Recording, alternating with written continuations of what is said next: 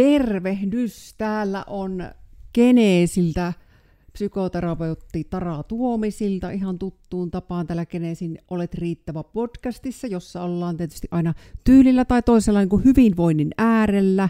Ja nyt meillä on sitten täällä ilo ja kunnia oli saada vieraaksi tämä ravitsemusguru Olli Posti ja varmaan sitten vähän itse kerrot enemmän itsestäsi ja tietysti sulla on ihan tajuuton määrä tietoa ensinnäkin ravitsemuksesta. Mä oon seurannut sinua varmaan tyyli 15 vuotta josta ensimmäistä videoista. Mutta sitten tota, niin, ja sitä on varmaan karttunut sitä tietoa ihan valtavasti ja vaikuttava totta kai sinun oma tarina nimenomaan myös sitten.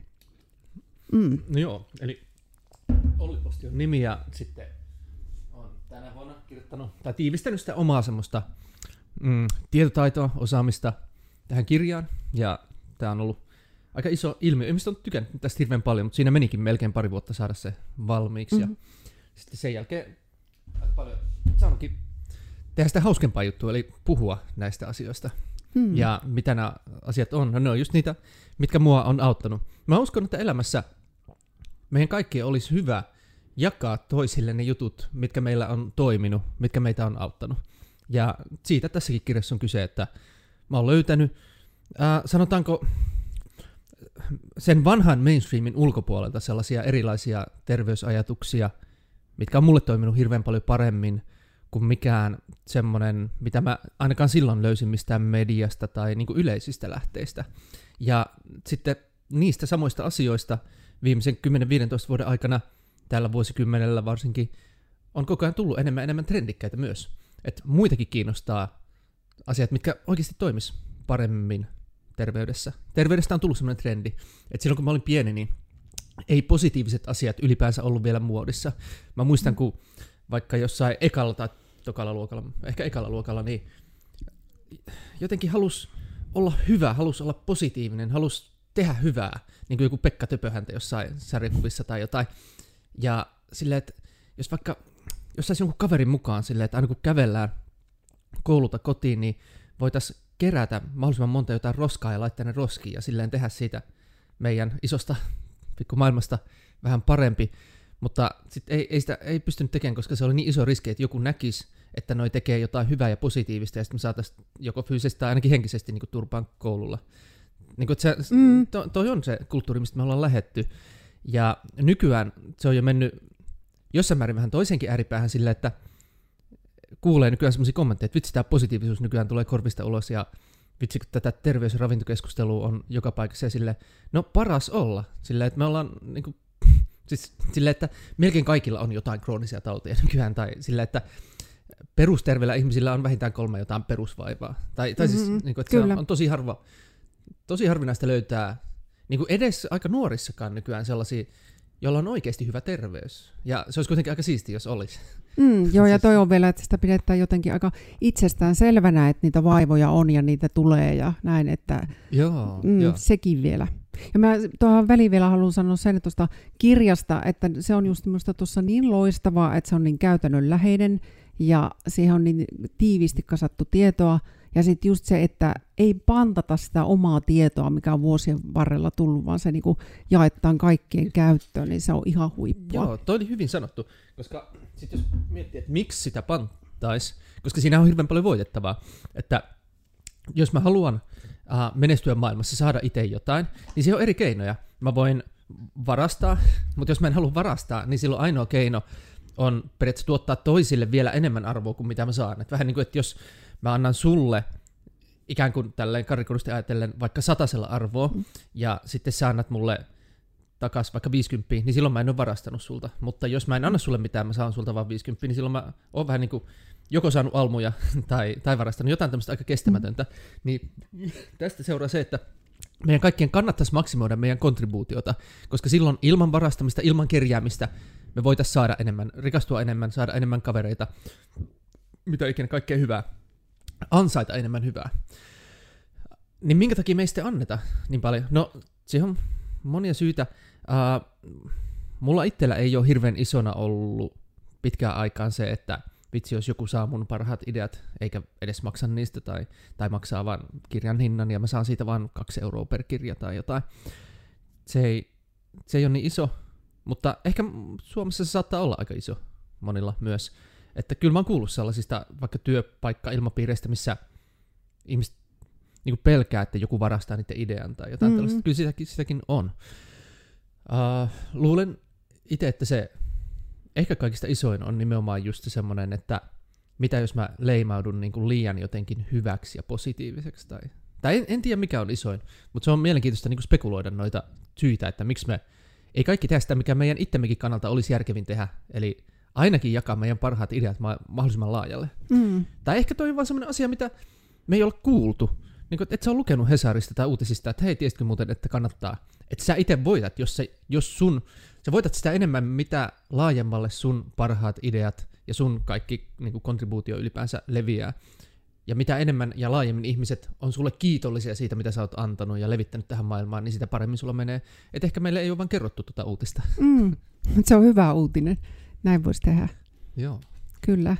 No sitten tota, tietysti mm, sä oot matkan varrella nähnyt monia ihmisiä ja jutellut varmasti monien kanssa ja saanut monenlaista kommentteja näin, niin tietysti tota, psykoterapeuttina niin tietysti kiinnostaa tosi paljon myös se, että mikä sun ajatus on, että ravinnon merkitys sit meidän niin kuin hyvinvointiin myös tällä psyykkisellä tasolla, mikä kokonaisuushan me toki ollaan niin kuin ilman muuta.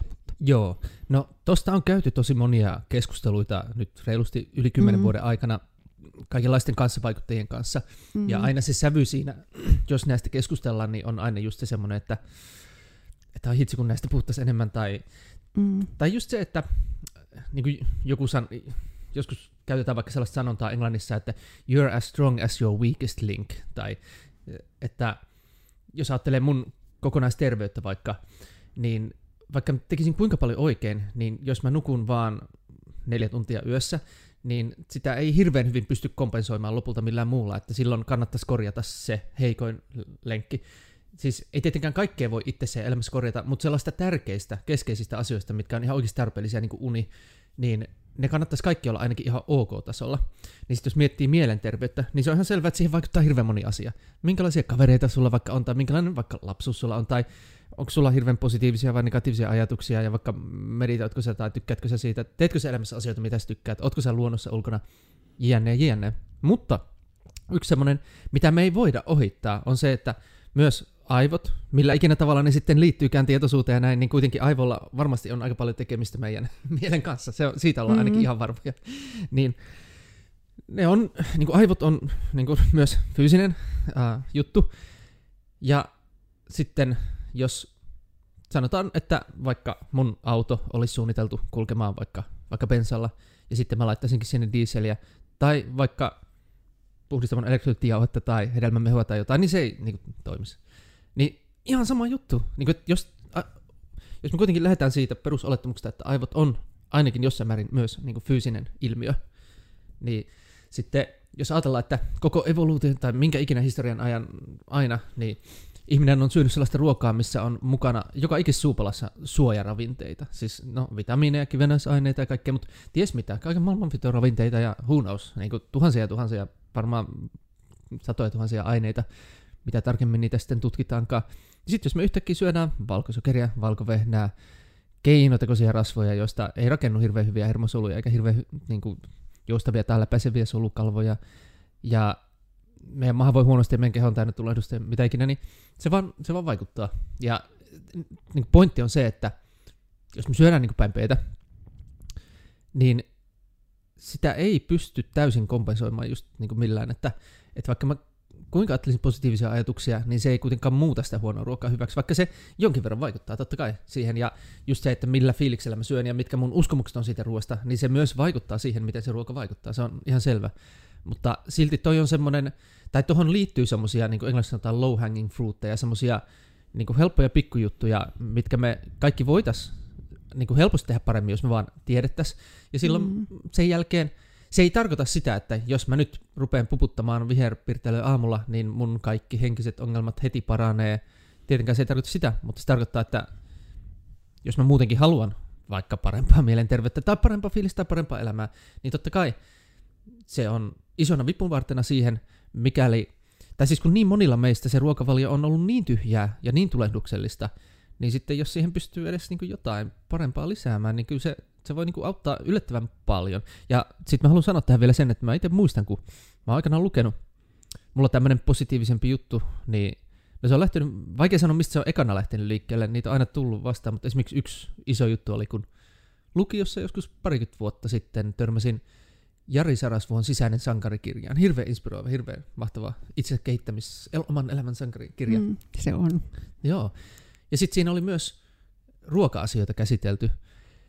Ja se antoi sellaisen jonkun, että kokeilet yli vaikka, vaikka pari viikon ajan, tai silleen, että se on nyt tärkeää opetella hyvät rutiinit ja näin, ja sitten myös tässä ruokavaliossa ja näin, ja kokeile syödä näin, ja kokeilin sen kirjan ohjeita, ja ne oli ihan, uh, täällä kirjoilla, niin ne oli vaan huonoja.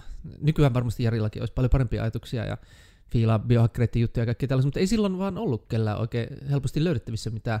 Eli siitä puuttu kokonaan se ruoan laadun käsitys, niin kuin edelleen puuttuu jopa virallisista suosituksistakin ja silleen, että kyllä mä koitin puputtaa sitä jotain paprikaa ja jotain kasviksia tälleen, ja ei se Jari sanonut, eikä se tiennyt, eikä kukaan silloin tiennyt, että ei se joku espanjalainen tuontipaprika ole mistään kotoisin, että siitä tulee vähän huono olo. Varsinkin, jos sen syö sellaisena, niin eihän se sula kunnolla ja tälleen, että eihän sitä paprikaa ole sellaisenaan niin syöty niissä kulttuureissa, vaan se on yli marinoitu, ja sitten jollain tavalla lämmitetty ja, niin, ja silleen, että niinku, et nämä, uh,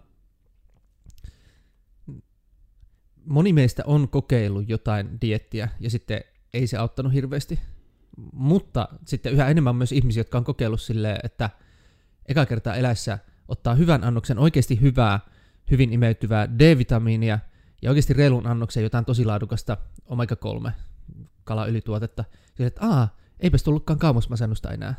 Mm. Et, et se vaan, pointti tässä on just se, että jos sä nyt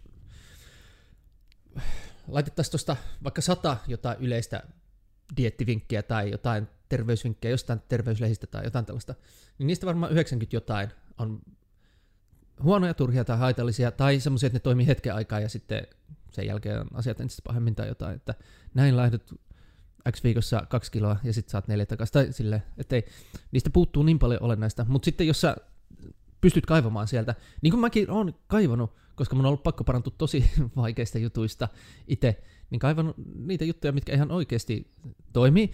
Ja se on vaatinut semmoista niin kuin oikeustieteessä tai jossain sanottu, että salapoliisileffoissa, että cross-referencing, sillä että se ei ole riittänyt, että tavallaan kuulen yhtä todistajaa ja sitten, ah okei okay, se on tässä, vaan kun nämä on niin kuin hankalia uh, ongelmia ja hankalia tämmöisiä palapelejä, niin sitten täytynyt etsiä aika monia näkökulmia aika silleen, että okei, jos mä saan vaikka sen vinkin, että ah, just vaikka D-vitamiini ja omega-3, mutta ei se sama lähde kerro mulle, että niiden laadulla olisi edes merkitystä. Saatiin, mm-hmm. että mistä löytyy vaikka niitä hyviä. Sitten se voi olla seuraavat kymmenen vuotta, kun mä sitten etin niitä hyviä tai jotain tällaista. Mm-hmm.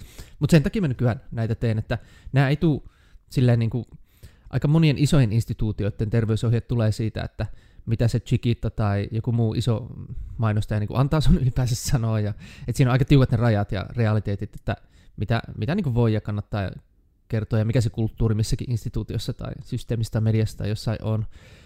Ja, ja tota, mm, joo, siis että nämä tulee kaikki ihan, ihan puhtaasti vain just siitä, että on ollut pakko löytää itselle ja sitten yhä enemmän toisillekin asioita, mitkä toimii. Ja sitten mä oon elänyt käytännössä netissä äh, tosi ison osan elämästäni ja yli kymmenen vuotta hirveän paljon siellä sitten myös niin kuin ihan one-on-one käynyt ihmisten kanssa keskusteluita ja mulla on semmoinen suosittu Facebook-ryhmäkin ja kaikenlaista, missä mä koko ajan näen myös hirveän monien muiden kokemuksia just siitä, että mikä toimii ja mikä ei ja se on mun mielestä niin kuin loppujen lopuksi ollut sitten ihan kaikkein paras. Semmoinen joukkojen viisaus, että mulla voi olla näin paljon kokemusta, ja sitten jos mun ryhmässä on vaikka 5000 ihmistä, ja sitten mä satojen kanssa käyn viestivaihtoa, ja, ja myös mun kaverit fiilaa näitä juttuja ja tälleen, niin sitten siinä, on, siinä voi olla monta sataa, monta tuhatta kertaa enemmän sitä viisautta, minkä löytämiseen kenenkään elinikä ei yksin ehkä riittäisi.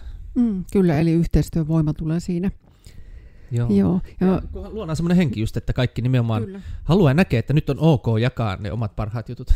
Mm, kyllä.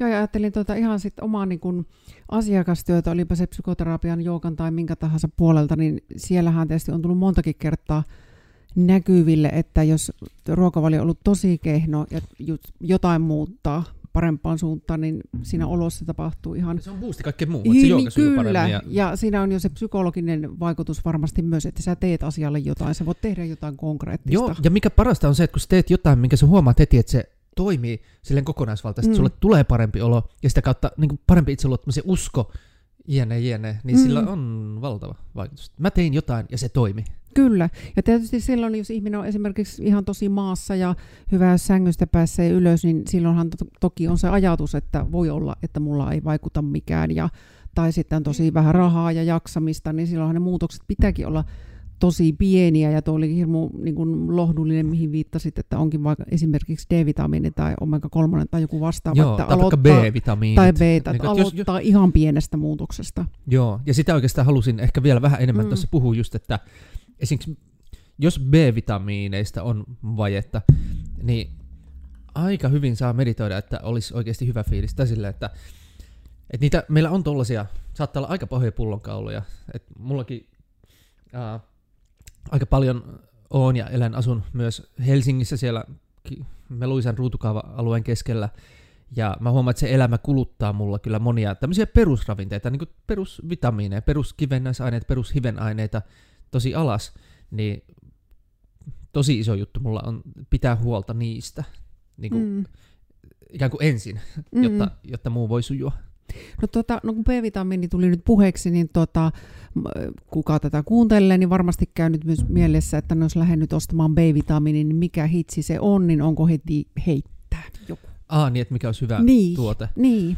No, ah, mä itse nykyään oikeastaan päätyönäni aika lailla, niin autan Puhdistamo nimistä firmaa tuotesuunnittelussa. Tämäkin tuote, mikä meillä molemmilla mm-hmm. oli mukana, niin tässäkin mulla on ollut omat sormet kanssa Kyllä. pelissä silleen, että se laitetaan se MSM sinne ja jotain tämmöistä. Ja silleen, että ainakin itse voin mennä näistä takuuseen. En siis tarkoita sitä, että nyt kaikki ostaa pelkästään kaikkia puhdistamon tuotteita, enkä mäkään ole siellä mikään semmoinen diktaattori, että mulla olisi täydellinen valta siihen koko valikoimaan. Esimerkiksi mun henkilökohtainen mielipide on se, että niiden ne uh, puhdas snack, eväspatukat, mm. niin ne ei ole niin hyviä, että mun tekisi mieli niitä syödä. Mm. Ja on nyt totta kai parempaa kuin karkkia näin, mutta uh, puhdistamolla on enemmän ja enemmän tällaisia just nimenomaan kivennäisaine, hivenaine, vitamiinituotteita, joista monet on kapseleita, niin niissä ei ainakaan hirveästi pysty vikaan menemään. Joo, ja okay, esimerkiksi nyt hyvä. tuli semmoinen B-kompleks, mistä sitten toi uh, funktionaalinen lääkäri, tosi suosittu lääkäri Olli Sovijärvikin laittoi vaan heti postauksen silleen, että et, niin kuin vihdoin eka kertaa Suomen markkinoilla oikeasti niin kuin tosi hyvä B-vitamiini. Ja meillä meni kahdeksan kuukautta niin kuin kehittää se ja löytää kaikki ne ainesosat ja kaikkea tämmöistä. Niin se on, se on ainakin helppo. Ja puhdistamon tuotteita alkaa nykyään näkyä niin hyvin jopa marketeissa ja tälleen, niin se on, se on helppo. Joo. Että helpompi kuin iHerbista etsiä joku just oikea, joku Torne Research-merkki ja jotain. Mm, kyllä. Koska ennen se on ollut mullakin sitä, että mä oon tilannut magnesiumin, no B-vitamiinit myös, ja sinkin ja hirveän monta asiaa edelliset kymmenen vuotta iHerbistä, ja sitten aina, jes, että nyt saatiin puhdistamon kautta se markkinoille. Usein muut tulee sitten myös perässä, että sitten mm. kun puhdistamo eka kertaa teki sellaisen oikeasti hyvän magnesiumin, niin siitä on jo uh, noin kaksi vuotta – niin nyt on tosi monta muutakin hyvää. Ah, mullakin taisi olla, no joo, siis, ja ylipäänsä toi puoli on mennyt Suomessa tosi hyvään suuntaan. Siinä on vaan semmoinen pikku juttu, että jos, äh, jos sä nyt menisit johonkin ihan random luontaistuoteketjuun, ja mä saan nyt puhua tässä ihan vapaasti, niin ihan, ihan sama, niin tota, äh, sä et voi olla ihan täysin varma niistä tarkoitusperistä, että miksi joku tuote on päätynyt sinne tai miksi sitä suositellaan. Uh, mutta sitten on enemmän ja enemmän sellaisia kauppoja, mihin ei liity sellaista, miten sanoisi, kulissien takasta politiikkaa, vaan se on enemmän silleen kauppiasvetoista ja että ne kauppiat itse fiilaa näitä juttuja, on silleen niin kuin asiantuntijoita. Että esimerkiksi täällä Joensuussa, niin mä aina menen tuonne ekoteekkiin ja sitten mä aina kiittelen niitä, että vitsi on ihanaa, että täällä on tollainen paikka, että sieltä saa kaiken olennaisen ja ei siellä kyllä hirveästi hyllyissä näe sellaisia valintoja, mitä en itse allekirjoittaisi. Että sinne. Mm. Ja sitten voi että se on esimerkiksi semmoinen paikka, mitä mä oon koko ajan toivonut, että tulisi lisää ja on etsinyt niitä melkein ikäni, missä todella voi luottaa siihen siihen henkilökuntaan ja kysyä heiltä, että mikä olisi hyvä tähän, mm-hmm. tai mikä olisi hyvä magnesium, tai mikä olisi hyvä D-vitamiini, ja sitten ne ei, ne ei sitten suostele jotain sen, niin kuin josta sanotaanko muista syistä. Mä en mm. saa näistä puhua nyt ehkä ihan tarkemmin.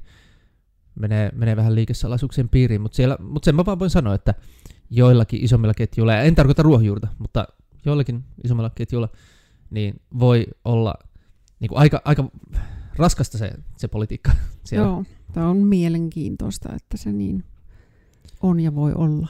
Joo, Joo ja siis mua oikeasti ärsyttää, no okei okay, mun on pakko sanoa tämä suoraan, koska tämä ärsyttää mua siis sillä, että että joku, mä oon puhunut näistä asioista ja sitten se joku kaveri on sitten men, erehtynyt menemään sinne Lifeen ja sitten se on lähtenyt sieltä joku Easy Dietin kanssa, koska sille suositeltiin sitä, niin toi ei käy, toi ei käy päinsä. Et sen takia mä haluan mm. sanoa ihan ääneen, niin kuin, että että niin kuin life, step your game up.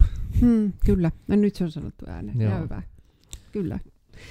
Tuota, niin, kun sä tietysti puhut paljon ravitsemuksesta ja terveydestä siinä samalla sit koko ajan, mutta tuota, se sinun oma tarinahan on myös tosi mielenkiintoinen. Jaksatko siitä?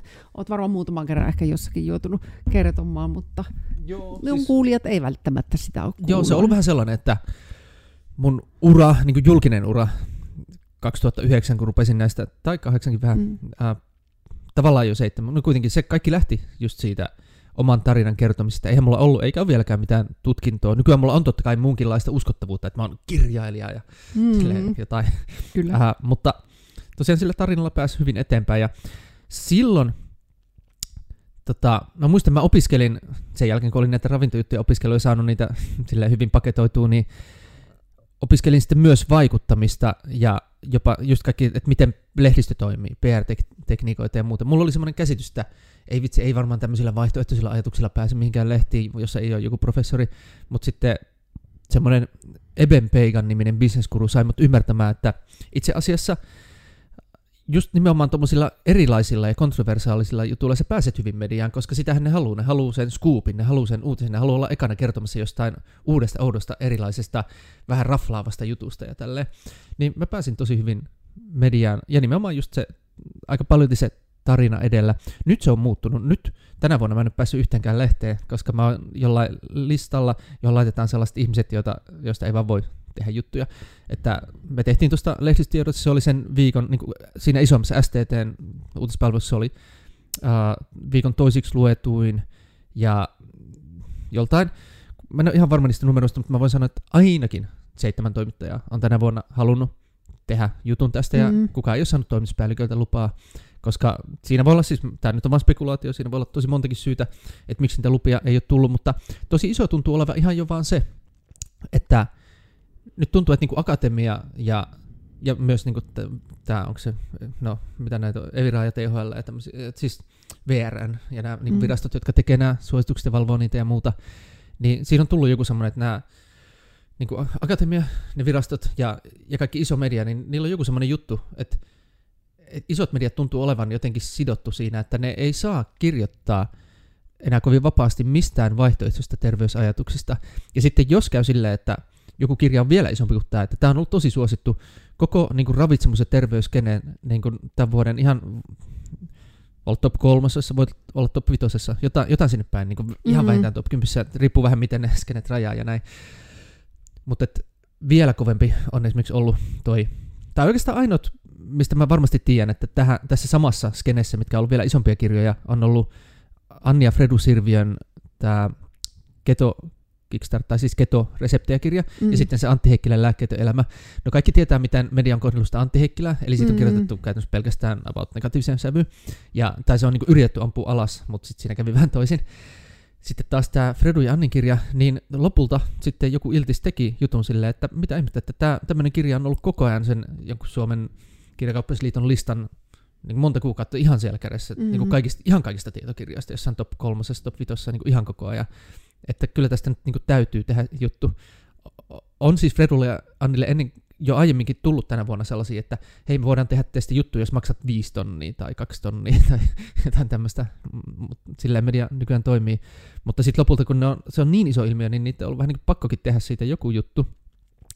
No sitten ne teki jutun ja siinä vähän haasteltiin Anni ja sitten otettiin peräti kaksi virallista asiantuntijaa kumoamaan kaiken, mitä Anni sanoi mm. ja varoittelemaan kaikesta siitä. Joo. Eli niillä on joku semmoinen mandaatti joka tuntuu sitovan kaikkea. Että on olemassa ne viralliset journalistiset ohjeet, mm. että mitä ne saa tehdä, että ne ei saa laittaa sanoja sun suuhun mitä ikinä kaikkea. Siellä ei lue, että pitää antaa kaikista ravitsemus- ja terveysjutuista pelkästään yksi näkökulma. Se on itse asiassa mm. vastoin journalistin niitä virallisia mm, ohjeita. Että kaikesta pitäisi niin kuin, kertoa eri näkökulmat ja, mm. ja kaikessa pitäisi niin kuin, antaa ääni myös tavallaan, siis kaikki, kaikissa sellaisille näkökulmia, mitkä niin kuin, on olemassa, ja pitäisi etsiä niistä niin kuin, asiantuntija, eikä aina vaan silleen, että et, et jos joskus kerrotaan sitten toistakin näkökulmasta, niin sitten tuodaan kaikki varoittelemaan siitä ja aina jätetään se kuva, että tämä ei ole hyvä. Mm. uh, ja siellä ei, niissä journalistin ohjeissa, niin ei lue silleen, että vaihtoehtoista asioista kirjoittaminen on kielletty. Mm-hmm. Eikä se olekaan millään muilla osa-alueilla, mutta tässä on joku tommonen tosi, tosi, tosi jänne juttu. Ja sitten toinen varmaan miksi, syy, miksi niin kuin meikäläistä ei haluta tehdä mitään, on se, että media on monta kertaa yrittänyt vetää mun uran niin kuin kokonaan alas, ja ne kerran onnistui. 2011 ne onnistui siinä, että tuli semmoinen, että kun kaikki isot mediat laitetaan niin kuin mustamaalaamaan niin kuin yhtä ihmistä ja näitä juttuja ja tälleen, niin kyllä, kyllä siinä sitten niin kuin meikän toiminimi meni kiinni ja elin tuilla lopulta neljä vuotta. Oli sulle viisi vuotta vähän niin kuin poissa pelistä, että kerran onnistuitte. ja, ja tota, sitten senkin jälkeen on yritetty samaa, että joku aamulehti, siis viimeisin juttu, mitä musta on tehty, niin pari, va, vajaa pari vuotta sitten aamulehdistä soitti ja vähän haasteli ja silleen vastailin siinä ja sitten ne otsikoi sen niin harhaanjohtavasti kuin vaan voi ja ne yritti sen kaiken tehdä vaan silleen saadakseen näyttää mahdollisimman huonolle rikkomatta kuitenkaan liikaa niitä journalistin sääntöjä. Mm-hmm. Kyllä ni, niitä rikkoja, kyllä ne syyllistyi muun muassa kunnianloukkaukseen, ja kyllä mä laitoin niille kaikki nämä tälleen, mutta sitten ne oli vaan silleen, että ne on vaan tottunut siihen, että ei kukaan uskalla niitä haastaa oikeuteen tai, tai jotain mm-hmm. tämmöistä. Ja sit, mutta siinä, se oli niinku vika kerta, kun ne on yrittänyt ampua mun uran alas, koska siinä kävi silleen, että se kääntyi niitä vastaan. Mm. Että, että sitten kun sitä jaettiin netissä, niin sitten mäkin kirjoitin siihen niin vastine, missä selvisi, että mitä kaikkia lakeja ja sääntöjä ne on niin kuin rikkonut mm. konkreettisesti. Ja, ja niin kuin, että, että tavallaan kun ne, ne yritti äh, saada mut näyttää jolta, mitä mä en oo, niin sitten mä vastasin siihen paljastamalla, mitä he on. Mm, niin se, sen jälkeen noi samat, samat tyypit, joiden agendana on tuhota mut, niin ne tietää, että siinä käy, niin kuin, se, se vaan kääntyy heitä vastaan. Ja miksi ne haluaa tuhota? Mutta no sen takia, että mä oon yksi harvoja ääniä tässä maassa, jotka sanoo ihan suoraan silleen, että te saatte rahaa Chiquitalta ja sen takia te ette kirjoita luomubanaaneista. Mm, niin, kyllä. Että mä, mä sanon sen. Sitä ei, se on epäkorrekti, sitä ei, mutta mä, mä sanon sen ja, ja sen takia me ei niinku voida istua samassa pöydässä. Mutta mm. se on mm. fine, koska iso media menee näin ja sitten some menee näin, niin sitten nykyään mä oon tosi hyvässä asemassa tälle, että ei, ei ole, en pääse ison mediaan ja ei ole tutkintoa, ei mitään tällaista, niin kuin mitä asiantuntijana pitäisi olla, ja silti mun luentopalkkio on paljon isompi kuin niillä asiantuntijoilla, joilla on joku tohtorin tutkinto tai joku tämmöinen, ja jotka puhuu niin tarkasti lautasmallin puolesta, ja jotka pääsee niin kuin ison mediaan, ja silleen, mm. niin se on tosi hieno fiilis, että siihen suuntaan maailma on menossa. Mutta tosiaan kysyit siitä mun tarinasta, mm. niin se käynnisti tosiaan mun urani, kun ei ollut muutakaan. Oli siis, että pystyi auttamaan kavereita ja ihmisiä sillä asiantuntemuksella, mitä on, ja se silleen niin kuin levisi. Mutta jotta pääsisi iso median tai sai sellaista uskottavuutta, niin se oli se tarina edelleen. Ja aina jos mentiin vaikka TV-ohjelmaan tai johonkin, niin totta kai aina se tarina. Ja sitten jossain vaiheessa tuli vähän semmoinen, että uh, en mä halua liikaa rakentaa sellaista identiteettiä, mm. niin kuin MS-Olli. Niin kuin, että mitä se tekee mm. omalle mielenterveydelle olla joku astma-Olli ja MS-tauti-Olli. Mm. Silleen, että mieluummin mä oon terveys-Olli ja vaikka onnellisuus-Olli tai jotain, vaikka menestys-Olli mieluummin. Mm, kyllä. Ja, mutta sitten että jossain vaiheessa tämä äh, Kirsi Salo, jolla on paljon kaikenlaista mediakokemusta, sanoi tämmöisenä niin kuin ammattilaisen analyysinä vaan, että Olli, toi sun tarina on sun isoin asset, toi on sun isoin vahvuus. Sille, pitääkö mun taas alkaa sitä tarinaa kertoa? ja, ja kyllä mä sitä nykyään luennoilla ja muualla voin kertoa. Ja tuossa kirjassa mä oon kertonut sen sille aika, äh, no seikkaperäisemmin kuin missään muualla koskaan. Ja siitä on kyllä ihmiset tykännyt kovasti, että siinä tulee ensin se aika, aika diippi tarina, ja sitten sen jälkeen mennään niihin asioihin, niin se on aika vahva niin kuin lukukokemus sitä kautta. Mutta miten on nyt sitten, mistä sitä lähtisi, että no käytännössä siis äh, asti mulla oli rasitusastma ja siihen sitten aina se astmalääke. Ja sitten 19-vuotiaasta asti niin MS tai MS-esidiagnoosi tai miten se nyt määritelläänkään. Ja sitten siinä äh, 2004 lopussa, 2005 alussa, eli niin kuin, äh, 22-vuotiaana se on ollut mulla kaikkein pahimpana. Ja äh, tiedän ihmisiä, joilla se on ollut pahempi ja jotka on parantunut. Ja, ja muutenkin tiedän ihmisiä, jotka muutenkin on ollut niin kuin paljon pahemmassa kunnossa. Se siis on mä tiedän niin pyörätuoli-ihmisiä siis, jotka on ollut niin huonossa kunnossa ja sitten nykyään täysin mm. terveitä ja tälleen just, ja luomuruokaa ja muuta. Mutta kuitenkin mullakin se oli riittävän paha silleen, että se meni jo niin pitkälle, että ei jäänyt muuta vaihtoehtoa kuin vaan yrittää selvittää näitä asioita. Et siihen asti mä yritin vaan olla silleen, että no okei, mulla on ehkä muutama niin kuin ihan ok vuosi ja voin sitten ehtiä tehdä jotain hauskaa vielä elämässäni. Mutta sitten kun se hauskanpitokaan ei oikein enää sujunut, kun koko ajan on niin se niin kuin fatikki, tai mm. silleen, niin sitten vaan niin sanotusti viimeisillä voimilla sitten etsimään mitä tahansa tietoa mistä tahansa. Ja siinä vaiheessa se oma ego ei ollut enää niin paljon tiellä, koska sitten jos se kuoleman pelko pelottaa vielä enemmän kuin jollekin hörhösivulle meneminen, niin sitten okei, okay, mä menen hörhösivulle. ei tässä mm. ole hirveästi hävittävää. Ja ne, mitkä oli silloin hörhösivuja, on nykyään trendikkäitä. Mm, kyllä. Ja, eli kaikenlainen niin kuin, tota, luontaisvaihtoehto, terveys. Ja sitten se on jännä, kun tämmöisiä vaikka sanotaanko vaihtoehto tai luontaisterveyden perinteitä tai koulukuntia on ihan kuin sieniä sateella, että siis satoja, varmaan tuhansia oikeasti. Mm. Mutta Suomestakin niin mä voisin varmaan yli sadan niin eri koulukuntaa tai eri nimikettä edustavan jonkun luontaishoitajan hoitoon mennä. Mm. Ihan sama kenelle meen, niin kaikilla on samat ravitsemusajatukset, just mitkä tiivistyy tähänkin kirjaan. Se on aika huikea juttu. Mm, ja kyllä. Niin, että tässä on kaksi ihan rinnakkaista maailmaa, ja tämä ei ole mikään pieni underground-maailma. Että tutkimusten mukaan yli puolet suomalaista käyttää jotain niin kuin vaihtoehtoa. Huuhaa terveyspalveluita. Mm, kyllä. Niin se on uskomatonta, että joku ilmiö, missä yli puolet kansasta on messissä, ja mikään media ei saa edes kirjoittaa niistä muuta kuin mm. vaan varoittelevaan sävyyn. Niin se on aika, niin kuin, wow. Silleen, että eihän niin kuin, edes jossain kommunistin neuvostoliitossa, tai siis silleen, what? Mm. Että ky- kyllä se Pravda olisi varmaan kirjoittanut, jos yli puolet kansasta niin kuin fiilaa jotain juttua. Mm.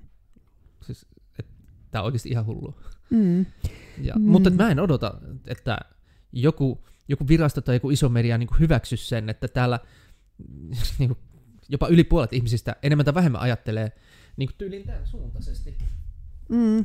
Mitä, siis tämäkin on vähän niin kuin just, että eihän se, tai silleen just, että Uh, ei niitä parhaita juttuja tavallaan itse kirjoiteta, vaan enemmän dokumentoidaan sitä, mm. mitä on jo olemassa. Että olisi se aika muista, jos meikäläinen vaan silleen, mm, keksin tällaisen jutun, niin ei tässä ole mitään keksitty, vaan pelkästään niin kuin, haluttu löytää hyviä ratkaisuja, joita on maailma täynnä.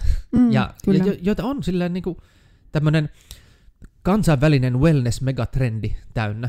Mm. Et mä olisin voinut löytää nämä jutut ihan mistä vaan. Siis tarkoitan, mä löysin niitä paljon kirjoista, paljon netistä, netin ja sen sivustoilta ja sitten etsimällä hyviä tämmöisiä luomukauppoja vaikka ja juttelemalla mm. niiden ihmisten kanssa ja mitä ikinä, mutta mä olisin voinut ne aika samat niin kuin löytää ja tiivistää vaikka just vaan käymällä erilaisten vaihtoehtohoitajien luona tai koittamalla siinäkin totta kai etsiä parhaita ja kokeneempia ja sitten vaan kuunnella, että mites, mitä kannattaa syödä ja mitä kannattaa laittaa johonkin veteen ja silleen, niin kyllä sieltä olisi niin kuin aika samat jutut tullut. Mm, kyllä. Ja sen takia tämä on saanut just sellaista palautetta, että että wow, niin kuin, että vihdoin joku on tiivistänyt nämä asiat. Mm. Ei silleen, että tästä tulisi jotain uutta, vaan että kiva, että joku on tiivistänyt nämä nimenomaan mitä tosi moni ajattelee ja mistä se virallinen terveyskeskustelu ei koske pitkällä tikullakaan, paitsi sitten joskus yrittää tuhota. Mm. Ja tietysti tuossa kirjassa on se loistava, että se sun oma kokemus kuitenkin kulkee koko ajan siellä, että ainakin mulle tulee se olo, että sä elät niin kuin sä puhut, että pitkälti. Joo, kyllä. Ja siinä tosi iso juttu on just se, että mä en halua antaa mitään sellaisia ohjeita nykyään. Totta kai aluksi 2005-2006 saattoi olla sellaista, että nyt yritän noudattaa tätä diettiä tai jotain. Mm-hmm. Mutta kun mä huomasin sitten tarpeeksi usein, että se on vaan mulle liian vaikeaa käytännössä, liian energiaa vievää, liian raskasta, hankalaa. Niin en mä sitten sellaista nykyään myöskään muille neuvo, että tämä ei ole mikään diettikirja, että tämä on nimenomaan vapauskirja. Että mm-hmm. tämä lähtee just siitä, että ai tykkäät lihasta. No, tässä on parhaita lihoja, mistä sä varmaan tykkäät vielä enemmän, tai ai tykkäät karkista, no tässä on siihen sellaisia vaihtoehtoja, mistä nautit vielä enemmän, ja ne tekee sulle hyvää. Mm. se on se pointti. Niin Tuollaista on niin kuin helppo elää. Mm, kyllä. Et ei, ei, ei se multa vaadi niin kuin yhtään mitään. Mm. Tota, kun sanoit tuossa jossain kohti sen, että siellä oli se muutama hiljainen vuosi, että silloin et tota, ainakaan julkisesti niin paljon ehkä. Niin mi, mistä se... Ei siis ei mulla ollut rahaa, ei mulla ollut usein Joo. kämppääkään, ei, ka- kaveritkin vähän kään selkää. Ja ylipäänsä oma niin itsearvostus, itseluottamus oli kyllä aika, aika hankala, ja sitten terveyskin alkoi uudestaan mm. vähän mennä. Mistä tuli sitten se, mitä se oli, oliko se sitkeyttä vai mitä se oli, että sä, et sä lähdit jatkamaan? Et mit, mitä siinä tapahtui? Kyllä mä siis koko ajan yritin jatkaa. Joo. Mutta se on just vähän silleen, että joskus voi olla niin köyhä, että ei pysty tekemään hirveästi, mm, kun ei ole varaa niin kuin, työvälineisiin. Mm. Nykyään totta kai paljon voi tehdä ihan vaan puhelimella tai jollain vaikka vanhalla halvalla läppärillä tai mm. jotain, jos on kesä ja voi istua edes ulkona. Tai siis ihan sama, mm. silleen, paljon voi tehdä, mutta ei kuitenkaan hirveän paljon. Niin, kyllä. ja, ja sitten jos... Uh, si, siinä oli just se, siis hirveän moni suomalainen on varmasti tälläkin hetkellä kannustin loukossa. Mm. Se taitaa olla se virallinen sana. Eli just se, että tekisi mieli tehdä bisnestä, mutta ei haluaisi luopua näistä tuista. Mm. Tai just, että miten tehdä se transitio. Sitä mä sitten Siis ensin, ensin piti löytää kämppä, ja sit se ei toiminut, ja sitten piti löytää uusia. Silleen, mm. siinä niin kuin ensin piti vaan lähteä, niin kuin, tai itse asiassa ensin, ensin piti vaan lopettaa kaikki tämä, mitä mä edelleen yritin tehdä sille, että kun ihmisiltä edelleen tuli niitä kysymyksiä, niin koitin kaikille vastailla ja niin kuin mm. ilmaiseksi silleen. Ja edelleen niin kuin, kirjoittaa blogia, edelleen tehdä somepäivityksiä. Niin sitten vaan silleen, että okei, nyt mä oon oikeasti aika huonossa kunnossa. Nyt, sitten mä otin jonkun kuukauden pari vaan silleen, että nyt mä vaan, että mites mä nyt parannan itteeni. ja, ja sitten sen jälkeen niin kämppää asioita kuntoon. Siinäkin meni ihan hullun, hullun pitkään. Ja sitten seuraavaksi, sitten lopulta pääsin uh, 2015 syyskuun alusta pääsin asumaan Katajanokalle semmoisen Eetu Taurianin nimisen kaverin ja yhden toisen kämppikseksi. Ja se oli ihan niin kuin, se oli lottovoitto, se oli ihan älytön onnenputku, että siitä kaikki lähti, koska se vuokra oli vain joku 500 tai vähän yli, ja sitten mä sain siihen täyden asumistuen, niin siitä jäi vaan joku suunnilleen satainen maksettava. Mm-hmm. Ja se oli Katainokalla, eli lä- tavallaan lähellä luontoa ja rantaa ja semmoinen rauhallinen alue, mutta silti vaan kilometri tai puolitoista ihan niin kuin ydin, ytimestä. Ja, ja si- siihen kun mä tulin, niin oli vaan se, no niin, että nyt, nyt tämä niin lähtee, että vaikka ei tiedä niin kuin mistä saisi seuraavan euron tai, tai jotain, niin nyt on nyt on niin kuin mahdollisuudet. Että totta kai aina voisi olla vielä paremmin, mutta että nyt ei mikään sille estä. Ja siitä se on ollut sitten pelkkää nousua. Pelkkää nousua. Että siis totta, niin kuin ihmisten kautta. Mm. Että on päässyt lähelle kaikkia niitä ihmisiä. Ja aluksi totta kai niin kuin vaikeampaa silleen, kun ei vielä ole ollut ihan sitä itseluottamusta tai oma arvon tuntua tai markkina-arvoa tai asemaa tai statusta tai hienoja vaatteita tai mitä ikinä. Mm eikä se asuminenkään toiminut ihan parhaalla mahdollisella tavalla ja niin edelleen, mutta kuitenkin ihan siis vuosia eteenpäin mistä aiemmasta ja sitten vihdoin siitä uh, vuosi eteenpäin, niin pystyin vihdoin starttaamaan toiminimen silleen, että selvisi siitä transitiovaiheesta, että Joo, pystyy olemaan niin kuin sen verran silleen, että tietää, että nyt kun mä laitan sen, niin heti pääsee tekemään noita juttuja, heti voi laskuttaa noin. Ja, silleen. Mm. ja sitten selvisi semmonen juttu, tätäkään ei saa sanoa ääneen, mutta te olette sen arvoisia. Semmoinen juttu, että ää, aika iso juttu monilla on just kans, asumistuki voi olla sellainen, mm. että totta kai jos sä lähdet yrittäjäksi, niin tietenkin menetät sen jonkun sossu tai työkkäri tai mitä ikinä tukia nykyään onkaan. Ja, mutta sitten se on ikävää, että jos sillä, että lähdin syyskuussa yrittäjäksi ja lokakuussa en pystynyt maksamaan vuokraa, niin se olisi niinku ikävä mm. tilanne. Mutta mä pystyn välttämään sillä, että yksi frendi kertoi mulle sellaisen salaisuuden, minkä virkailijat tietää, mutta ne ei sitä mainosta, niillä on annettu ohje, että älä kerro tätä kellekään. Ja, ja sitten mullekin on sanottu silleen, että on niinku hysys tosta. Niin tota, ää, nyt se tulee. Eli yrittäjänä sä saat täyden asumistuen, mä saan edelleen täyden asumistuen, vaikka mä oon tänä vuonna, esimerkiksi yksi kuukausi, mulla meni jo yli 16 000 euron niin kuin se laskutus.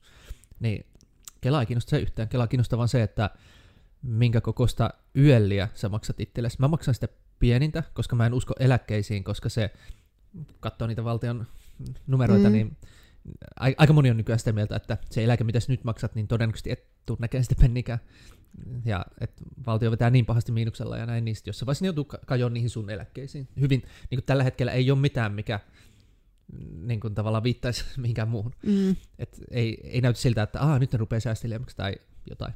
Ja sitten just kun tämä ikäjakauma ja muu menee, miten menee ja näin, niin, niin sitten totta kai mä maksan sitä minimiyölle ja ja no, totta kai ne on sanonut mulle, että hei, kannattaa maksaa isompaa, koska mitä jos sä sairastut ja näin. No mä en sairastu, se on se pointti. Mm-hmm. että mun ei mitään järkeä maksaa enempää siitä, mistä olisi hyötyä, jos mä kohtelisin itteeni huonosti, mutta koska mä kohtelin itteeni hyvin, niin en mä saa, ei mulla ollut niinku, tota, otahan, reilusti yli kymmenen vuoteen, niin mulla ei ollut yhtään sellaista päivää, että mä olisin joku vaikka flunssan takia joutunut jättämään tulematta vaikka tämmöiseen. Mm. Että mä en, mä en ikinä sillä lailla sairastu. Uh, mullakin on erilaisia, tota, sillä, että uh, menen kaikenlaisiin tilanteisiin. Nykyään pyrin elämään aika vapaasti ja en hirveästi nipota ruoka-asioistakaan ja silleen. Ja sitten joskus on joku semmoinen, että menee missä menee ja sitten sitten kun sitä valkosokeria ja valkovehnää ja jotain menee tarpeeksi, niin sitten on, ah, nyt on vähän kurkukipeä. Mm. Niin kuin, että jotain tollasia, mutta ei, mutta sittenkin mä tiedän vaan mitä tehdä, niin kuin, että en mä ikinä joudu niin huonon kuntoon, että joutus olen silleen, että wow, nyt tänään ei niin pysty tekemään mitään. Mm. Mutta tota, ah, mistä olikaan puhumassa? Ja se oli se, se huonompi niin, vaihe ja joo, joo, huonompi vaihe. sieltä ja se oli joo, ihan huippu, että jatkanut.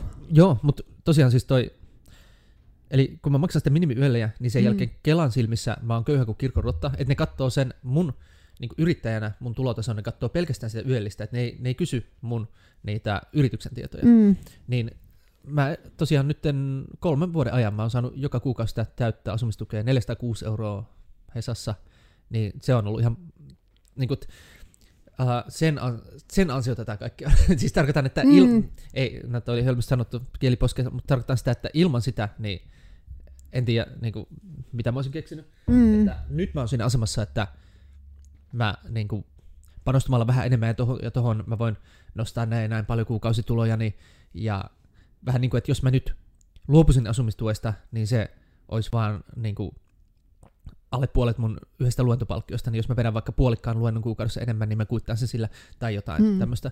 Mutta sillä mä oon niin päässyt, päässyt mm. tähän asti. Kiitos, kiitos Kela ja muut, jotka olette jättäneet tämmöisen porsareijän mistä ei kerrota kellekään. Ja kiitos sille yhdelle mun kaverille, joka kertoi tästä mulle. Joo, toi oli aika hieno tieto. En muuten tiennyt itsekään tollasta. Joo, siis, siis ihan hurja. Koska se ei pelkästään, että saat niinku, esimerkiksi mun tapauksessa noin 5 tonnia kuussa, vaan sä saat sen puhtaana käteen. Se on verotonta. Mm. Ja, ja se tulee automaattisesti, meni sun bisnekseen miten vaan, niin älytön merkitys. Mm.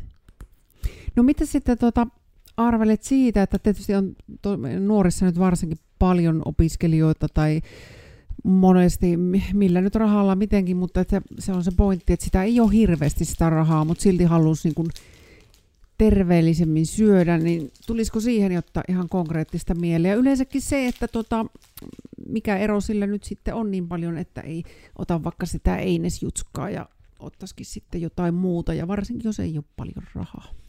Joo, mun filosofia on aina ollut se, ja tässä kirjassakin mä haluan mm. vaan esitellä paljon hyviä vaihtoehtoja kaikkea. Ja sitten sä sytyt niistä, mihin sä sytyt. Mm. Ja heitä muut menemään. Et mä en tiedä, mikä sun budjetti on, mikä sun maku on, jne. Eikä mun tarvikaan tietää, että testaa näitä. Ja että sitä kirjoa löytyy. Löytyy helppoja, löytyy työläitä, niin kuin ruokavaihtoehtoja, löytyy mm. edullisia, löytyy kalliita, löytyy tämmakuisia ja tommakuisia ja silleen, niin niin sit sen takia en osaa antaa sen yleispätevämpää vastausta tällaiseen. Uh, sen vaan niin tiedän, että mikä ikinä se on, mikä ikinä ne on ne sun rajoitteet ja sun makuasiat ja sun budjetit ja kaikki, niin ihan varmasti on olemassa sellaisia sulle sopivia, tosi hyviä vaihtoehtoja, mitä sä et ole vielä löytänyt, testannut, mistä et ole vielä kuullut. Niin sen mm-hmm. takia mä haluan listata sulle paljon niitä vaihtoehtoja, mm. mitä telkkari ei tule ikinä sulle listaamaan, niin mainostaja ei ikinä mainosta. Ne, mitä mainostetaan, niissä on, ne on niitä ruokia, mitkä palvelee teollisuutta ja mediaa, mutta ei sua niin hirveän hyvin. Niissä on mm. isot katteet, niissä on sellaisia, niissä on käytetty sellaisia suurteollisuuteen sopivia raaka-aineita, kuten valkosokeri. Et jos mulla on iso firma, ja sanotaan, että vaikka tähän pitäisi saada, tästä pitäisi saada tuhat kertaa niin kuin isompi tai kymmenen tuhatta kertaa isompi, mm. niin sitten alkaisi houkuttaa laittaa vaikka valkosokeria sinne, koska sitä mä pystyn ostamaan niin helposti, niin varmasti, aina samanlaatuisena. Ja sitten jos tämmöisiä vähän erikoisempia aineita haluaa hommata, niin se bisnes jää helposti vähän pienemmäksi. Mm, ja kyllä. sitten katteet jää myös helposti vähän pienemmäksi, ja silleen, sitten tulee vähän semmoista enemmän niin kuin erikoiskaupan erikoiskauppaa tavallaan. Mm. Ja uh, että tämä ei tule päätymään TV-mainokseen, sen voin sanoa jo nyt, koska mm. siitä ei vaan saa niin isoa ja kannattavaa ja skaalautuvaa bisnestä, niin että se ongelma meillä monilla ei ole se, etteikö hyviä vaihtoehtoja olisi olemassa, vaan se, että me saadaan meidän niin kuin ravitsemusideat TVstä ja lehdistä, joilla mm-hmm. on niin isot toimistovuokrat ja ennen kaikkea niin isot henkilöstökulut, että niitä on pakko mennä niiden isoimpien mainostajien ehdoilla. Ja niitä potentiaalisia isoja mainostajia esimerkiksi Suomessa, niin niitä ei ole niin paljon. Niin kuin, että jos, mitä Suomessa tapahtuu medialle, siis isolle medialle, mm-hmm. lehdelle, jos se lähtee vaikka paljastaa ja, paljastamaan jotain margarinteollisuuden huijauksia, mm, ei me vuottakaan niistä lehteä ei ole olemassa. Eli Joo. Suomessa niin kuin nimenomaan elintarviketeollisuudella, tai niin kuin joskus sanotaan kuolinturhaketeollisuudella, sillä on niin valtavasti valtaa, sillä on niin hyvä neuvotteluasema, niin kuin, että jos ne, jos se teollisuus vetää mainosrahat pois, niin silloin ei, ei pysty pyörittämään mediaa täällä oikein. Voi olla, että jotain automediaa pystyy. Mm. Et siellä ei tarvitse välttämättä karkkia mainostaa joka sivulla, mutta melkein kaikki muut mediat niin ei, ei pysty sille olemaan, että no meitä ei kiinnosta mitä elintarviketeollisuus ajattelee, me ruvetaan kirjoittamaan noista luomubanaaneista, niin ei, sitä on kokeiltu ja se ei onnistu. Mm, kyllä. Tästä mainosten voima on, onhan se iso. Somessa se onnistuu, kun on pienet kulut, mutta kyllä. Niin tämmöinen perinteinen media kyllä. on niin valtavat ne, se vanha-aikaisen ison median kulurakenne, mm. että ne joutuu pelaamaan niillä säännöillä. Ja sä oot se, joka siinä kärsii sitten, kun sä mietit, että mitä muita vaihtoehtoja olikaan, koska mm. sä et mm. niistä kanavista vaan kuule niistä muista vaihtoehtoista. Niinpä. Mutta se on kuitenkin ihan varma, että vaihtoehtoja on aina, ja aina löytyy se pikkusen parempi. Ny- nykyään koko ajan enemmän kuin koskaan. Mm. Ja monille se on silleen, että voi vitsi, näitä on liian paljon, mm. mutta sen takia mä haluan just poimia sieltä niitä jyviä akanoista valmiiksi. Kyllä. Tehdä sen helpoksi. Kyllä, ja onneksi olet tehnyt sen. Joo. Tota, äh, aika menee näköjään ihan tässä rattosasti ja mielenkiintoisen aiheen äärellä, mutta tulisiko vielä, jos ajatellaan niin hyvinvointia, ravitsemusta, niin jotain, mitä halusit ja vielä jakaa, mitä ei olisi tullut vielä tässä? Tietysti sun luennolla on ollut aikaisemmin, siellä on ihan jäätävä määrästä tietoa, ja sitä Joo. onkin, tota, mutta jotain no, vielä, tulisiko mieleen? No sä kysyt, että mitä mä haluan jakaa, niin, niin. nyt mä kysyn itseltäni, mitä mä haluan jakaa, niin. mikä on mun mielestä mielenkiintoista. Kyllä. Uh, tämä on nyt ihan itsekästä, mutta tämä voi auttaa myös sua. Niin semmoinen ajatus, mitä uh, jostain 2007 vuodesta asti, aina kun on törmännyt johonkin uuteen potentiaaliseen ihmiseen, joka myös voisi muuttaa maailmaa tai jotain innostaa, mitä ikinä mm. haluaa kehittyä vaikuttaa, niin tämä on semmoinen yksi niitä ajatuksia, minkä mä oon sitten aina jakanut kaikille, jos mä vaikka mentoroin jotain. Mm. Ja tästä tosi moni on ollut vaan silleen, että wow, vitsi, nyt mä näen maailman ihan eri tavalla ja toi selittää niin paljon. Ja se menee näin. Siis on olemassa tämmöisiä niin sanottuja tietoisuuden tutkijoita tai ihmisiä, jotka tutkii, miten ihmisen tietoisuusajattelu yleensä kehittyy. Ja sitten ne on huomannut, vaikka ei tämä ole mikään supertarkka tiede ja mikään niin satavarma malli tai jotain, mutta kuitenkin ihan hyvä semmoinen hauska ajatus. Että, eli puoskaroidaan menemään, niin tota, on huomattu, että sekä yksilöiden että yhteiskuntien kulttuureiden kohdalla se menee vähän samantyylisesti, että ensin on jotain tällaisia, vaikka sellaista aika tribalistista käytöstä, että joku vähän koulussa kiusaa jotain, koska sillä on eri väriset farkut tai jotain. Mm-hmm. Mutta sit, se tietoisuuden taso nousee sieltä ja sitten yhteiskunnan tasolla me yleensä liikutaan siellä nelostasolla, eli traditionaalisella tasolla.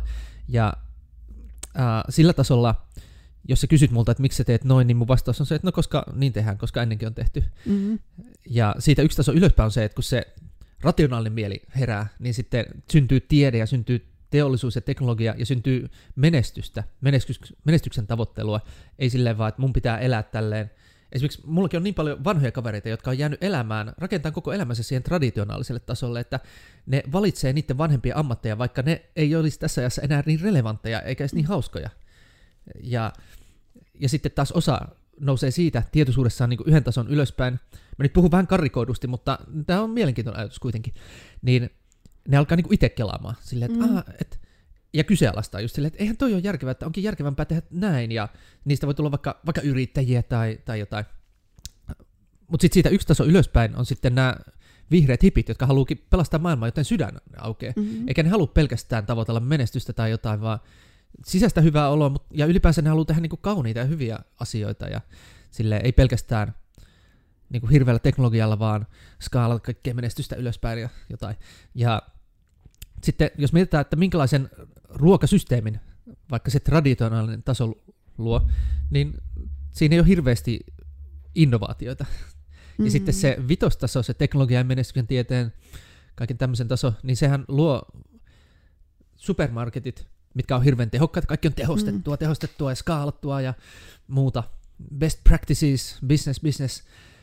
Ja siellä on valtavasti, siellä on 30 000, tuossa supermarketissa voi olla 30 000 eri tuotetta, kaikissa samaa skeidaa sisällä.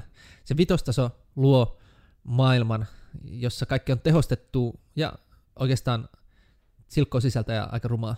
Ja mm. sitten se kutostaso, niin kuin monesti ihan vaikka parisuhteessa se mies on vitostasolla, nainen on kutostasolla, ja sitten ne aina vähän niin kuin ottaa yhteen, mutta toisaalta täydentää toisiaan. Että se mies niin kuin vaan tuo rahan pöytään, ja sitten se nainen kaunistaa sen talon, tai jotain tällaista. Ja sitten se mies on vähän se, että ah, vitsi, mä en ymmärrä noita ton henkisyysjuttuja. Ja sitten se nainen on just silleen, että toi on niin kylmä ja rationaalinen mies, no, mutta on siinä hyvätkin puolet, tai jotain. Ja, ja se kutostaso taas niin kuin, on sitten, kun se tietoisen taso on alkanut saamaan jonkinlaista jalansia yhteiskunnassa, on tullut joogaskeneja ja kaikkea tämmöistä, niin sitten on tullut tämmöisiä ruohonjuuria. Että et niin ruohonjuuri on niin klassinen tavallaan semmoinen kutostason kauppa, tai nykyään se on ehkä enemmänkin, mutta mm, ja ylipäänsä, että ihmiset, kaikenlainen siis vaikka marjastaminen, sienestäminen, villiruoka ja muu, se on, se on nyt tullut. Et mm-hmm. selvästi uh, yhä enemmän yhteiskunnan ajattelun painopiste niin kuin pa- tietyissä piireissä alkaa olla siellä kutostasolla ja uh, maailman tuhoaminen niin kuin menestyksen vuoksi yhä useimmissa piireissä ei olekaan enää coolia. Mutta sitten se, mitä mä odotan, on se, mikä tulee kutostason jälkeen. Eli siinä vaiheessa on jo käyty yleensä kaikki nämä kehitysvaiheet läpi, niin jossain, enemmän tai vähemmän, jossain määrin. Niin sen jälkeen sitten opitaan käyttää niitä kaikkia yhdessä, ja sitten syntyy tämmöinen, käytetään sana kakkostier, kakkos semmoinen, mikä se nyt onkaan, integraalisempi vaihe, semmoinen, että, että tosiaan sitten voidaan kehittää sellaisia ideoita tai innovaatioita tai ruokasysteemiä tai ruoan tuotantometodeita, jotka ottaa niin parhaat palat kaikesta, että mm. voidaan poimia sieltä perinteistä, mikä siellä oli hyvää, ja sitten voidaan ottaa siitä business- ja menestysteknologian maailmasta ja tieteestä kaikki parhaat niin kuin ideat, miten saadaan oikeasti just skaalattua sitä ja miten saadaan tehostettua prosesseja ja miten saadaan sitä, miten saadaan se menestymään markkinoilla, vaikka hyvällä markkinoinnilla ja tekemällä siitä kätevää ja helppoa ja kaikkea tämmöistä, mitä semmoinen perus niin kuin menestystiede optimoija tyyppi koko ajan niin optimoisi. Ja sitten voidaan sieltä kutostasolta ottaa se, että pidetään huoli, että tämä on hyväksi ympäristölle ja delfineille ja pandoille ja ihan kaikille. Ja, ja että tämä niin kuin kaikin puolin ää, tekee hyvää sille ihmisille, niin kuin, että mä haluan rakastaa mun kaikkia, jotka ostaa niitä tuotteita. Ja mä haluan rakastaa myös kaikkia niitä, jotka tekee niitä. Ja mä haluan, että se on mm. täynnä rakkautta se koko tuotantoketju. Ja tälleen. Mutta sillä vitostasoajattelulla se kaikki saadaan myös käytännössä toimimaan, että se smoothie bar ei heti mekkään konkurssiin ja mm. tälleen. Eli ja hyvät, sitten, hyvät asiat yhdistyvät. Joo, ja ylipäänsä niin se meidän tietoisuus eka kertaa sallii yhdistää niitä, mm. koska siellä ykköstierillä, jos sä oot sillä nelostasolla tai vitostasolla tai kutostasolla, missä suuri osa ihmistä on ehkä jollain niistä tasoista, niin ei vaan pysty yhdistelemään niitä silleen, että että joo, me halutaan pelastaa luontoa, mutta ei voida tehdä sitä niin kuin näillä parhailla bisnesmetodeilla, koska business on väärin tai, mm, tai jotain, kyllä. tai, tai just, että niin, tai että ei ne voi tehdä, koska ennen kuin on tehty näin tai jotain, että se aina törmää rajoihin se ajattelu, niin nyt yhä enemmän alkaa olla sellaisia ihmisiä eri yhteiskunnan paikoissa, mitä alkaa poistua jopa jopa kokonaan tuollaiset rajoitteet, ja ne pystyy yhtäkkiä tekee jotain, ne pystyy niinku ratkaisemaan periaatteessa kaikki maailman ongelmat, ja ne pystyy tekemään meille just sille, sellaisen ruokakulttuurin, mikä on vain kaikin puolin parempi kuin mikään, mitä ennen on ollut. Niin toi on semmoinen, mitä mä tosi paljon ootan. Ja sitten jos mun pitäisi kuvata, noin kaikki ykköstierin jutut on helppo kuvata silleen, että okei, no traditionaalinen taas ruokakulttuuri, joo se on pelto ja näin, ja perinteinen ruisleipä tai jotain. Ja sitten mm-hmm. toi, niin kuin vitostaso on toi tommonen klassinen supermarketti, missä ei ole mitään rakkautta niin asiakasta kohtaan. Silleen, että tässä on niin kuin, kaljat ja karkit parhaalla paikalla. Silleen, että siinä vitostasolla ei ole rakkautta. Se on vaan optimointi. Että se on niin mm. stereotyyppistä. Ja sitten kutostaso on just silleen joku, joku semmoinen hippikahvila, mikä toimii koko ajan tappiolla, mutta siinä on rakkautta. Niin kaikki nämä on niin helppo sanoa, että minkälaisen vaikka ruokasysteemin vaikka kutostason ajattelu lois mitä siellä kakkostiedellä syntyy, niin se on eka kertaa luovaa. Niin kuin mitkään näistä ykköstason tyypistä ei pysty olemaan kovin luovia. Siis totta kai, jos on vaikka joku kutostason hippitaiteilija, niin se voi luoda, se voi olla luova siinä mielessä, että se luo vaikka hienon taulun tai jotain. Mutta ei se riko rajoja, sen ajattelu ei riko rajoja. Mm-hmm. Ja sitten siellä kakkostierillä, kun alkaa ne rajat mennä rikki, niin kukaan ei voi ennustaa, minkälainen siitä tulee, mutta se on hirveän dynaaminen prosessi. Että sen voi vaan sanoa varmaksi, että se on ensi vuonna erilainen kuin tänä vuonna. Tai mm-hmm. silleen, että niin kuin ensi viikolla syntyy sellaisia innovaatioita, mitä mä en nyt osaa arvata, ja mä en tiedä, mistä ne tulee, kuka ne keksii. Ja sitten myös niissä kakkostierin tyypeissä on se, että kun ei ole sellaisia raja-aitoja niin kuin skenejen välillä, niin sitten ne pystyy muodostamaan sellaisia tiimejä, missä on neljä vaikka oikeasti erilaista toisiaan täydentävää osaavaa, ja kaikilla on tosi hauskaa yhdessä ja ne nauttii vaan just siitä, että miten toi on huippu tossa ja tuolla on tällaiset ominaisuudet, että mitkä ominaisuudet ei ole silleen että pahoja sen takia, että ne on erilaisia, vaan opitaan, opitaan niin tekemään yli rajojen yhteistyötä ja ajattelemaan yli rajojen ja hakemaan ratkaisuja ihan aina niin vaikka oman alan tai oman ajattelun ulkopuolelta, just sieltä, mihin ennen ei olisi uskaltanut katsoa, niin nyt se onkin vaan mielenkiintoista, eikä se uhkaakaan mm. enää mun identiteettiä tämän ja tämän tason ajattelijana, jos mä yhtäkkiä luenkin tuollaisen ihan erilaisen kirjan. Ja, et sitä, toi on semmoinen kaikista jotenkin ihanin ja innostavin ja toiveikkaan ajatus, että ennen me ei oltaisi voitu ratkoa näitä ongelmia. Me, me ollaan voitu, meidän tietoisuustaso on ollut siellä ykköstierillä, me ollaan voitu vaan luoda niitä ongelmia, mitä kukin niistä tasoista stereotyyppisesti luo. Ja me ei mm. olla voitu sille mitään, me ollaan oltu niin sen oman tietoisuustasomme vankeja. Ja nyt kun yhä useampi meistä ei enää ole, niin sitten siitä vaan tulee tosi kiva, ja esimerkiksi mun kuplassa se on jo tosi kiva, mm. että joka ikinen ihminen, kenen kanssa mä teen töitä, ne on niinku ihan siellä 7 millä ikinä integraalisilla tasoilla niiden ajattelussa ja elämässä ja kaikessa. Ja se on ihan käsittämättömän hauskaa. Mm. Ja tuo on tärkeä pointti kanssa just toki, että minkälaisia ihmisiä yleensäkin ympärillä on, niin aika paljon vaikuttaa niin kuin omaan elämäänkin ja omaan vointiin. Ja...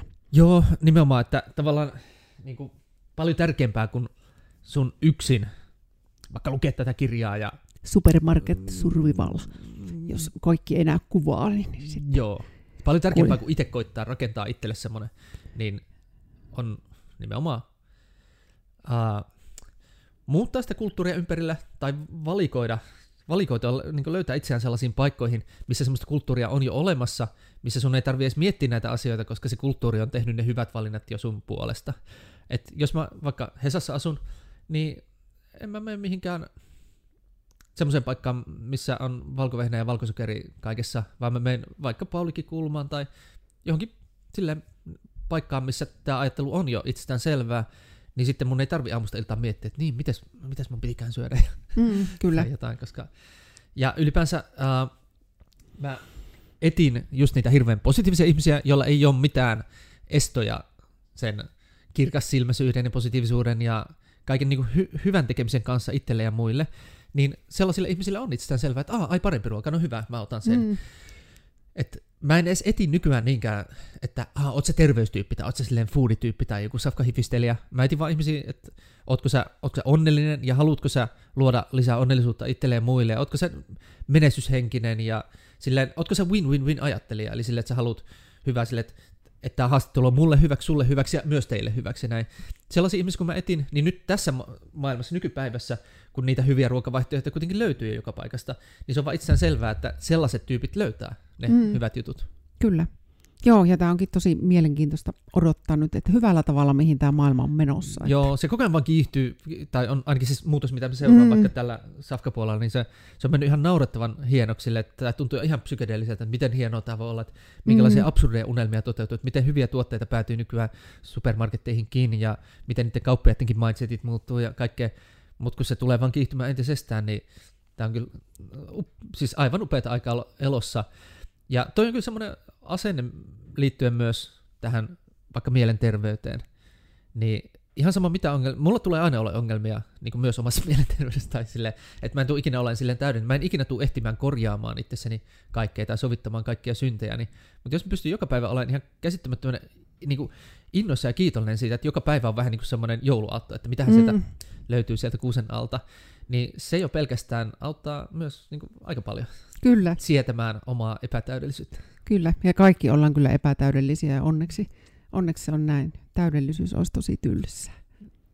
Joo. Mutta näin Ollin äskeisiin innostaviin sanoihin on varmaan hyvä vähän sitten käydä meidän paketoimaan.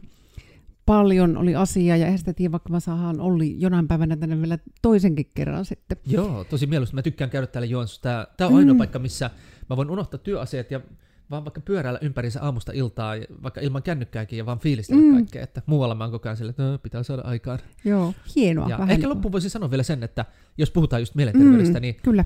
vielä enemmän kuin vaikka tätä kirjaa, niin mä suosittelisin Ilkka Koppelemään juttuja. Että Ilkka puhuu, se on siis Uskalla innostua Ilkka ja saa mitä haluat mm. Ilkka, niin siinä on semmoinen kaveri, mikä just semmoisen siis positiivisen innostavan ajattelun on kaikkein isoimmin jotenkin lanseerannut mm. Suomeen.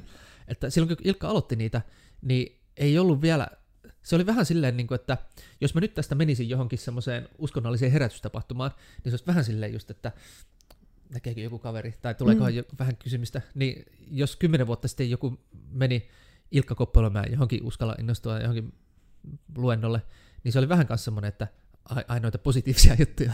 Mm. Mutta nykyään se, sekin on niin kuin, trendikästä ja kuka tahansa, mistä tahansa kenestä voi mennä sinne ja ei kukaan silleen pidä sitä outona. Mm. Että sä haluat päästä elämässä eteenpäin tai menestyä tai jotain.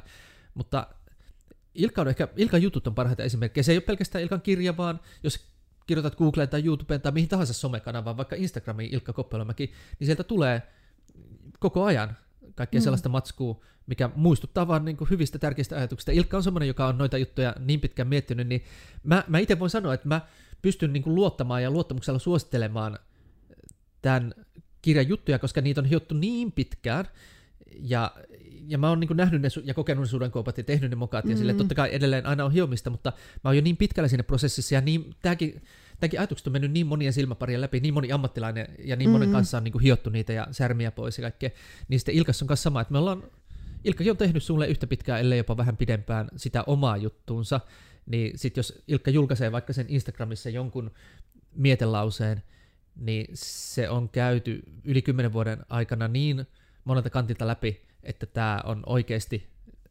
tässä ei, siis t- tarkoitan sitä, että joku hyvä ohje saattaa ollakin jossain tilanteessa jollekin huono, mm. niin sitten kokemuksen myötä tajuu silleen, että ei vitsi, tämä juttu, mitä mä oon innoissaan saarannut, se ei ollutkaan niin hyvä, niin sitten lopulta hiotuu vaan ne, mitä ihan oikeasti kannattaa sanoa, ja mitä mä voin sanoa niin kuin hyvällä luottamuksella silleen, että jos sä seuraat vaikka sen Ilkan jotain Instagramia, niin sä et saa sieltä silleen vahingossa kaksi prossaa huonoja ajatuksia, mitkä ei sovikaan sulle, vaan se on just semmoista, mikä mm.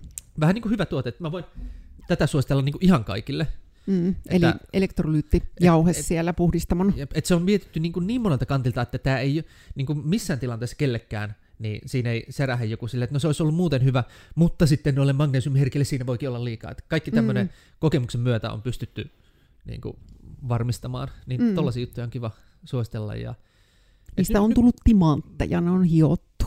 Joo, ja ylipäänsä siis nykymaailmassa on just se, että kun ennen oli vaan ne mediat ja niissä oli jotain negatiivisia uutisia, niin nykyään kun sä löydät vaan niin hyvän nimen, joka on tehnyt hirveän monia asiantuntijoiden kanssa ja hionnut niitä juttuja, niin kun seuraat vaikka sitä Ilkka Koppelomäkeä, niin ihan sama missä mediassa, niin kun, että silloin YouTube ja silloin Facebook ja silloin Instagrami ja silloin LinkedInia ja sitten silloin kirjaa ja sitten silloin blogia ja nettisivu, niin ihan sama mitä sä, sä tykkäät seurata, niin sä vaan niin kuin saat sieltä sellaista positiivista mielenravintoa koko ajan joka päivä, ihan vaan niin kuin sillä, että sä selaat jotain kännykkää puolihuolimattomasti tai jotain, ja se oikeasti vaikuttaa siihen, miltä, miten elämä näyttäytyy. Ja mä itsekin muistan hyvin siis, että kun mä oon altistanut itteni aikanaan ton, ton tyyppisille positiivisille ajatuksille, niin mä näen tänä päivänä niin paljon sellaista, mikä on toteutunut ihan itsestään niin kuin sitä kautta, että mä oon alkanut nähdä jonkun asian vaan rakentavammin, paremmin, positiivisemmin kuin mitä se vanha-aikainen massamedia olisi mulle niin kuin, tuonut. Niin suosittelen ottamaan niin kuin, haltuun, vielä, vielä enemmän kuin ottamaan haltuun toi, että mitä syöt, niin just, että mitä syöt sun silmillä ja korvilla. Mm. Joo. Ja parantaa laatua siinä. Kyllä.